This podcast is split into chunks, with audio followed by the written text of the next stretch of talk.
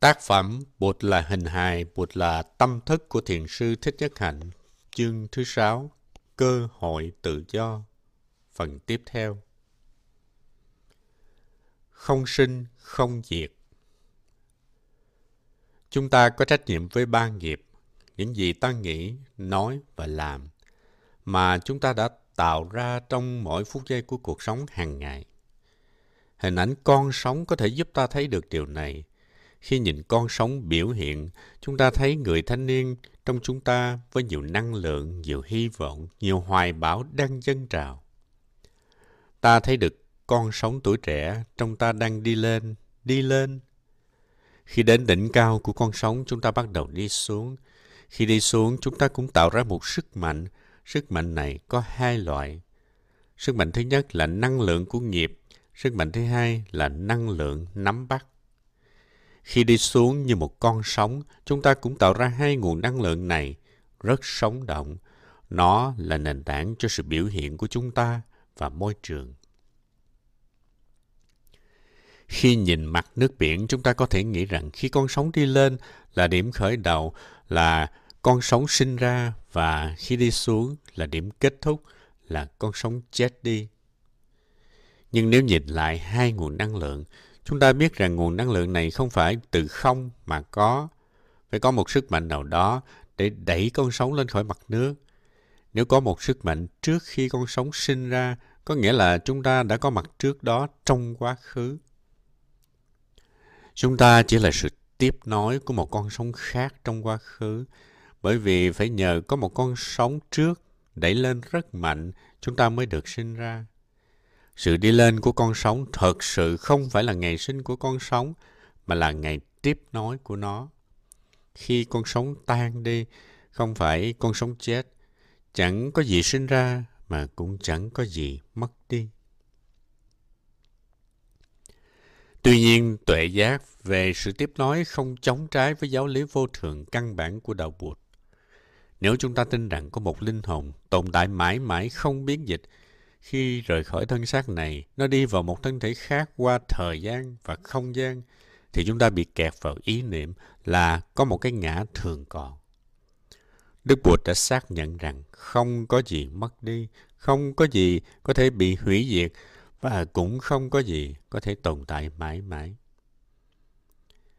Khi quán chiếu về sinh diệt, chúng ta tin rằng có một thực tại của cái sinh và một thực tại của cái diệt nằm dưới mỗi sự vật. Nhưng nếu chúng ta không kẹt vào tự sinh, thì chúng ta có cơ hội chứng nghiệm được thực tại của cái sinh. Tâm chúng ta có khuynh hướng nghĩ rằng sinh ra nghĩa là từ không mà trở thành có. Từ không bỗng nhiên mình trở thành một người nào đó. Đó là ý niệm chung về sinh. Chúng ta không tồn tại rồi bỗng nhiên chúng ta tồn tại. Bây giờ hãy nghĩ về tờ giấy và hãy viết từ giấy ra. Giả sử tờ giấy này cũng có ngày sinh như chúng ta, ngày mà tôi lấy từ nhà máy giấy về. Nhưng giấy chỉ là một danh từ, một tên gọi. Tờ giấy mà tôi cầm trên tay đây mới là thực tại. Trước khi tờ giấy này có hình thức của một tờ giấy, nó đã là một cái gì khác rồi. Rất nhiều thứ kết hợp lại với nhau để cho tờ giấy có mặt. Chúng ta có thể nhìn thấy rừng cây, mặt trời và những cơn mưa trong tờ giấy. Chúng ta có thể thấy được bột giấy, những công nhân trong nhà máy giấy. Chúng ta không thể nói rằng tờ giấy từ không mà trở thành có. Nhìn sâu vào tờ giấy, chúng ta sẽ thấy rằng tờ giấy này không bao giờ sinh ra cả. Giây phút mà ta gọi là sinh, thực ra chỉ là giây phút của sự tiếp nối, còn trước đó nó đã là một cái gì khác rồi. Cũng vậy, không một ai có thể chết đi bởi vì không ai thực sự được sinh ra. Giây phút mà chúng ta ở trong bụng mẹ không phải là giây phút chúng ta bắt đầu có mặt. Chúng ta đã có mặt trước đó trong mẹ ta, trong cha ta, trong tổ tiên của chúng ta. Chúng ta không phải từ hư không mà đến. Chúng ta là sự tiếp nối giống như dòng nước trên mặt đất là sự tiếp nối của đám mây trên bầu trời. Dòng nước không sinh ra, nó chỉ là sự tiếp nối của đám mây. Khi nghe đến từ chết, nhiều người trong chúng ta rất sợ hãi vì chúng ta nghĩ rằng chết là sự hủy diệt của một con người. Chết nghĩa là từ có trở thành không, từ một người nào đó trở thành không có người nào hết. Thế nhưng, chúng ta cũng giống như đám mây. Đám mây không thể chết đi được. Đám mây có thể trở thành mưa, thành tuyết, thành băng, thành nước, nhưng đám mây không thể trở thành không. Chúng ta nghĩ rằng sinh ra nghĩa là từ không tự nhiên trở thành có. Từ không bỗng nhiên chúng ta trở thành một người nào đó. Đó là định nghĩa của chúng ta về sinh. Nhưng nếu nhìn sâu chúng ta thấy điều đó không đúng. Đám mây không phải từ không mà có. Mây từ ao hồ, sông ngòi, biển cả và hơi nóng. Mây chỉ là sự tiếp nối của những thứ đó. Khi đám mây không còn, chúng ta nói là đám mây đã chết. Nhưng nếu nhìn sâu hơn, chúng ta sẽ thấy mây không thể chết đi được. Mây có thể trở thành mưa, thành tuyết, thành băng.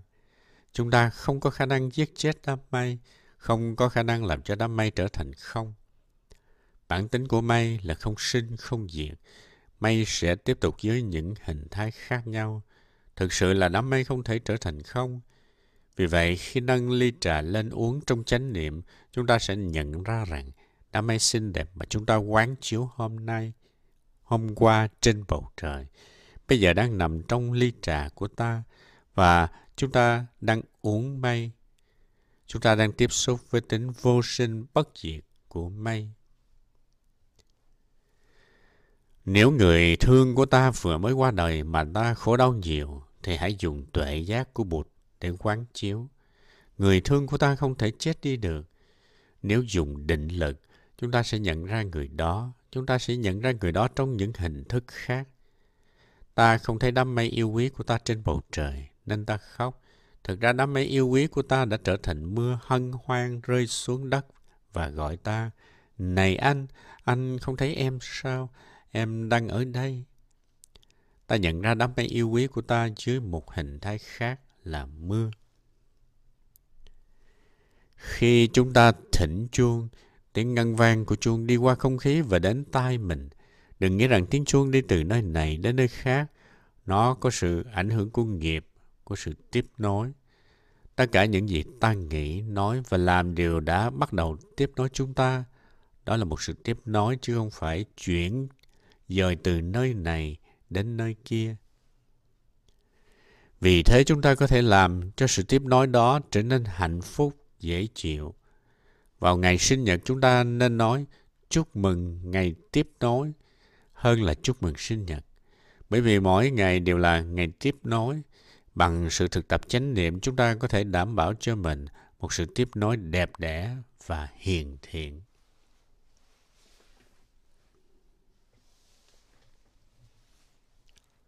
Sát na vô thường và nhất kỳ vô thường. Chúng ta không nên nhầm lẫn sự tiếp nối với sự thường còn. Cho dù con sống vẫn tiếp tục dưới những hình thể khác, nhưng mỗi con sống cũng chỉ có mặt ở đó trong chốc lát rồi lại tan biến đi. Vô thường có thể được hiểu bằng hai cách. Thứ nhất là sát na vô thường, nghĩa là các pháp hữu vi sinh diệt trong mỗi phút giây. Thứ hai là nhất kỳ vô thường, nghĩa là ta thấy được sự tan rã của hình hài này ở mỗi thời khắc. Nhưng bên dưới vô thường là một sự tiếp nối. Nhìn vào tổng thể con sống, chúng ta thấy được nhất kỳ vô thường. Trở lại tính điện ảnh của ý thức. Khi xem phim, chúng ta thấy sự có sự bắt đầu và kết thúc của một bộ phim. Ta thấy được tính nhất kỳ vô thường. Tuy nhiên, phim được làm bằng những giây phút, hình ảnh tách rời nhau, và những hình ảnh riêng lẻ liên tục ấy cho ta cảm giác đây là một thực thể. Qua bộ phim chúng ta thấy được cả sắc na vô thường và nhất kỳ vô thường.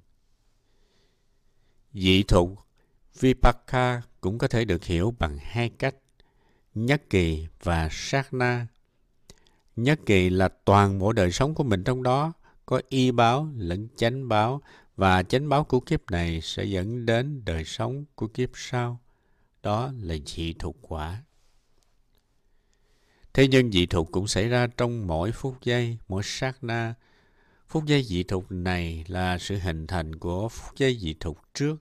chúng ta biết rằng những ảnh hưởng và tác động của chúng ta trong giây phút này đã có trước đó một phút rồi.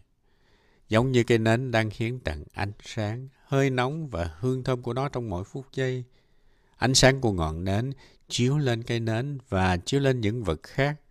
Nói cách khác, nó đang chiếu sáng chính nó, đồng thời chiếu sáng cả thế giới bên ngoài. Tương tự như vậy, chúng ta làm phát khởi ra những tư tưởng, lời nói và hành động trong mỗi phút giây. Những gì chúng ta nói, nghĩ và làm đều ảnh hưởng lên cả vũ trụ và ảnh hưởng lên chính chúng ta. Vũ trụ cũng là ta, bởi vì chúng ta đi vào vũ trụ trong ngay giây phút mà chúng ta đang nói. Chúng ta luôn mang mình đi vào vũ trụ. Chúng ta không chỉ ở đây mà còn ở kia nữa. Bất kỳ những gì chúng ta nghĩ, nói, làm đều gây ảnh hưởng trong ta và xung quanh ta. Chúng ta không chỉ là bên trong mà còn là bên ngoài hình hài này. Một hành giả thực tập giỏi phải thấy được điều đó. Chúng ta có thấy mình ở ngoài hình hài này không? Nếu chúng ta thấy được điều đó, nghĩa là chúng ta đã bắt đầu có tuệ giác. Chúng ta không chỉ tiếp nối bên trong mà còn tiếp nối bên ngoài. Năng lượng của ba nghiệp tác động, ảnh hưởng ngay bây giờ và ở đây. Khi chúng ta suy nghĩ một điều gì thì điều đó ảnh hưởng trở lại chúng ta ngay lập tức. Khi chúng ta tư duy về từ bi, về tình thương, thì mỗi tế bào trong cơ thể ta đều tiếp nhận nguồn năng lượng tuyệt vời ấy. Ngược lại, nếu chúng ta tư duy về hận thù, tuyệt vọng, thì ngay lập tức điều đó sẽ ảnh hưởng xấu lên thân thể và tâm hồn ta. Giả sử chúng ta ký một tấm chi phiếu trong khi chúng ta không có tiền trong tài khoản ngân hàng. Có thể chúng ta không thấy hậu quả lúc này, nhưng một hai tuần sau chúng ta sẽ thấy rõ hậu quả của nó. Hoặc giả một thành viên của chính phủ đã ký hoặc làm một điều gì đó bất hợp pháp, người đó tuy có thể tiếp tục giữ chiếc ghế của mình trong vài năm, nhưng sau đó khi khám phá ra anh ta ăn hối lộ thì anh ta sẽ bị vào tù. Vì vậy, có những điều chúng ta làm bây giờ nhưng một thời gian sau mới gặt lấy hậu quả. Chúng ta phân biệt hai loại hành động. Một loại hành động đưa đến kết quả rất nhanh, ngay bây giờ và ở đây, gọi là nhân quả đồng thời. Và một loại hành động khác tác động trở lại chúng ta sau một thời gian nào đó, gọi là nhân quả dị thời. Có câu thơ của thầy Thái Hư nói, thân ngoại phi thân khước thị thân. Có nghĩa là những yếu tố không phải hình hài, nằm ngoài hình hài cũng là hình hài. Chúng ta phải thấy được con gái chúng ta là chúng ta, con trai chúng ta là chúng ta, những gì chúng ta đã xây dựng hay là phá hủy cũng chính là chúng ta. Bởi vì tất cả đều là hoa trái của hành động chúng ta là ba nghiệp. Vì vậy chúng ta nên học cách nhìn lại chính bản thân mình. Khi thấy được sự tiếp nối của ta ngoài hình hài này thì ta bắt đầu thấy ta. Những cái mà ta gọi là những yếu tố vô ngã nằm ngoài ta chính là ta. Ta muốn đảm bảo sự tiếp nối của ta là sự tiếp nối đẹp đẽ hay không? Điều này ta có thể làm được. Nếu chúng ta có khả năng thấy được một chuỗi phản ứng của những nguồn năng lượng ấy đến với nhau, chúng ta sẽ không nói rằng sau thời điểm này sẽ không còn gì nữa cả. Bởi vì chúng ta biết rõ là không có gì có thể mất đi, mọi thứ vẫn luôn được tiếp nối. Khi chúng ta thấy được những gì đang xảy ra trong giây phút hiện tại, chúng ta cũng sẽ biết được những gì sẽ xảy ra khi chết. Tất nhiên là có sự tiếp nối, nhưng sự tiếp nối này không cần phải đợi đến giờ phút chết mới thấy được. Sự tiếp nối xảy ra trong ngay bây giờ và ở đây. Chúng ta được tái sinh trong mỗi giây, mỗi phút.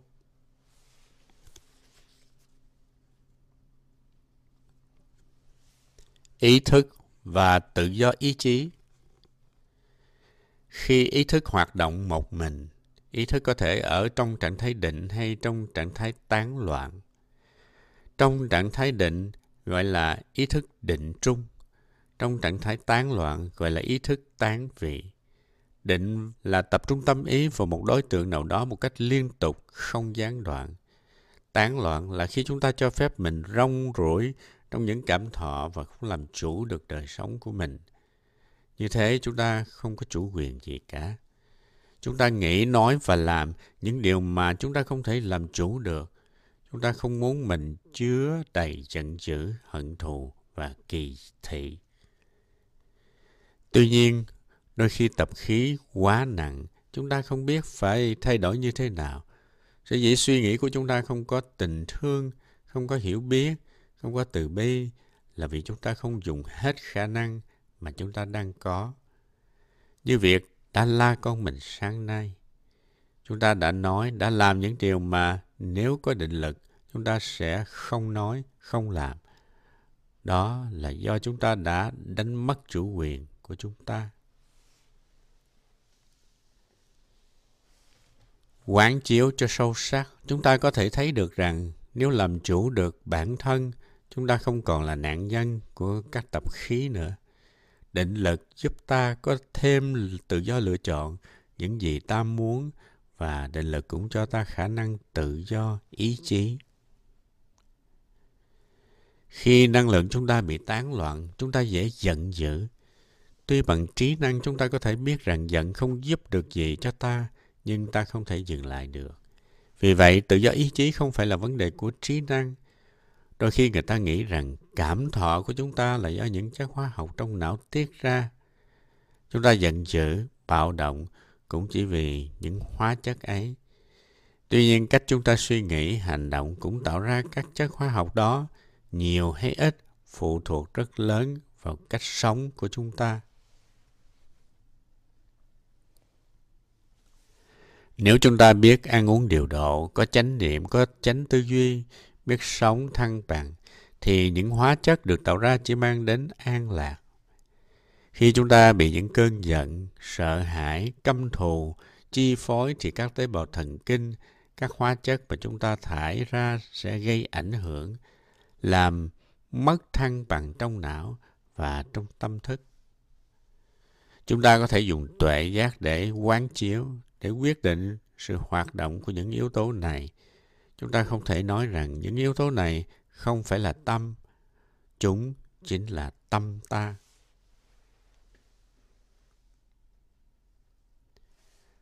Trong đạo Bụt chúng ta nói thân là tâm. Vì vậy ta thường dùng chung là thân tâm. Thân và tâm không phải là hai thực thể riêng biệt, mà chúng là hai mặt của cùng một bản thể. Tất cả chúng ta ai cũng có những tập khí tiêu cực thúc đẩy mình suy nghĩ, nói năng và hành động mà bằng trí năng ta sẽ biết mang đến tai họa, nhưng ta vẫn nói, vẫn làm, vẫn nghĩ. Khi năng lượng ấy đi lên và sắp sửa buộc chúng ta suy nghĩ, nói năng hay hành động, chúng ta hãy dùng cơ hội này để thực tập chánh niệm.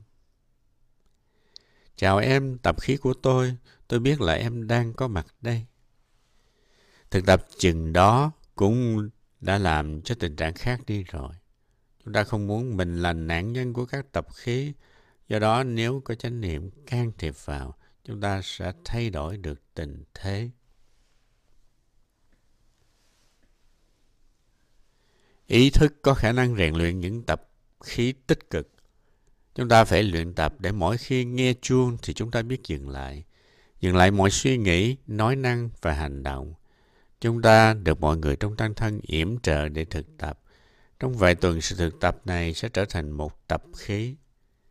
Khi nghe chuông, ta ngưng suy nghĩ, trở về theo hơi thở một cách tự nhiên. Đó là một tập khí tích cực. Thực sự chúng ta có khả năng chế tác và nuôi lớn tập khí tích cực, miễn là ta có tự do, ý chí. Chúng ta có khả năng nới rộng chủ quyền của chúng ta, tàn thức và những tập khí trong tàn thức là mảnh đất, là nền tảng cho những suy nghĩ, lời nói, hành động hàng ngày của ta phát khởi. Những gì chúng ta suy nghĩ, nói năng hay hành động đều do tàn thức ra lệnh. Vì thế phẩm chất của các loại hạt giống trong tàn thức rất quan trọng. Chúng ta có tuệ giác, có từ bi, nhưng đồng thời ta cũng có kỳ thị, hận thù. Với sự học hỏi và thực tập, chúng ta nhận ra rằng có một cơ chế tồn tại ở vùng vô thức điều khiển chúng ta đi, đứng, nằm, ngồi, nói năng, suy nghĩ và hành động. Khi ý thức bắt đầu hoạt động, thì năng lượng chánh niệm có thể được chế tác. Ta ý thức được những gì đang xảy ra trong ta và chung quanh ta. Việc muốn bước đi có thể xuất phát từ cấp bậc hình hài. Nhưng chúng ta cũng có thể ý thức về ước muốn đó. Thở vào tôi biết là tôi có ước muốn thở vào. Ngay cả trước khi thở thì chúng ta cũng có thể làm phát khởi ý thức này. Tuy nhiên, với sự can thiệp của chánh niệm, tình trạng sẽ đổi thay. Cho dù khi ước muốn đã bắt đầu, chánh niệm vẫn có thể làm thay đổi quá trình diễn biến của nó. Cố nhiên không phải bằng cách đấu tranh. Chánh niệm có khả năng làm cho các hạt giống tích cực trong ta biểu hiện. Chúng ta có đồng minh nằm dưới tàn thức.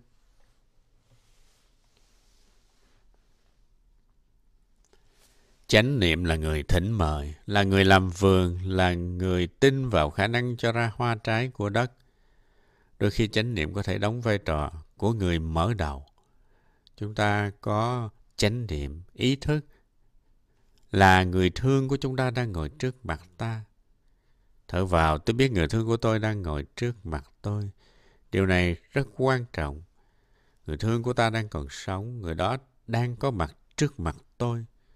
Tôi phải nói điều gì dễ thương với người ấy, bởi vì ngày mai có thể tôi không có mặt ở đó nữa để nói điều này. Nhìn vào người đó, ta nói, em ơi, anh biết là em đang có mặt đây và anh rất hạnh phúc. Chánh niệm có thể hành động chứ một tác chân mở đầu cho những suy nghĩ, lời nói và hành động của ta. Cho nên tuy nói chánh niệm có thể đến sau, nhưng nếu muốn, chánh niệm có thể là người mở đầu cho những suy nghĩ, nói năng và hành động của ta. Hiểu được quá trình này, chúng ta biết chúng ta có cơ hội tự do. Tự do lớn bắt đầu bằng những tự do nho nhỏ mà chúng ta chế tác được nhờ có chánh niệm.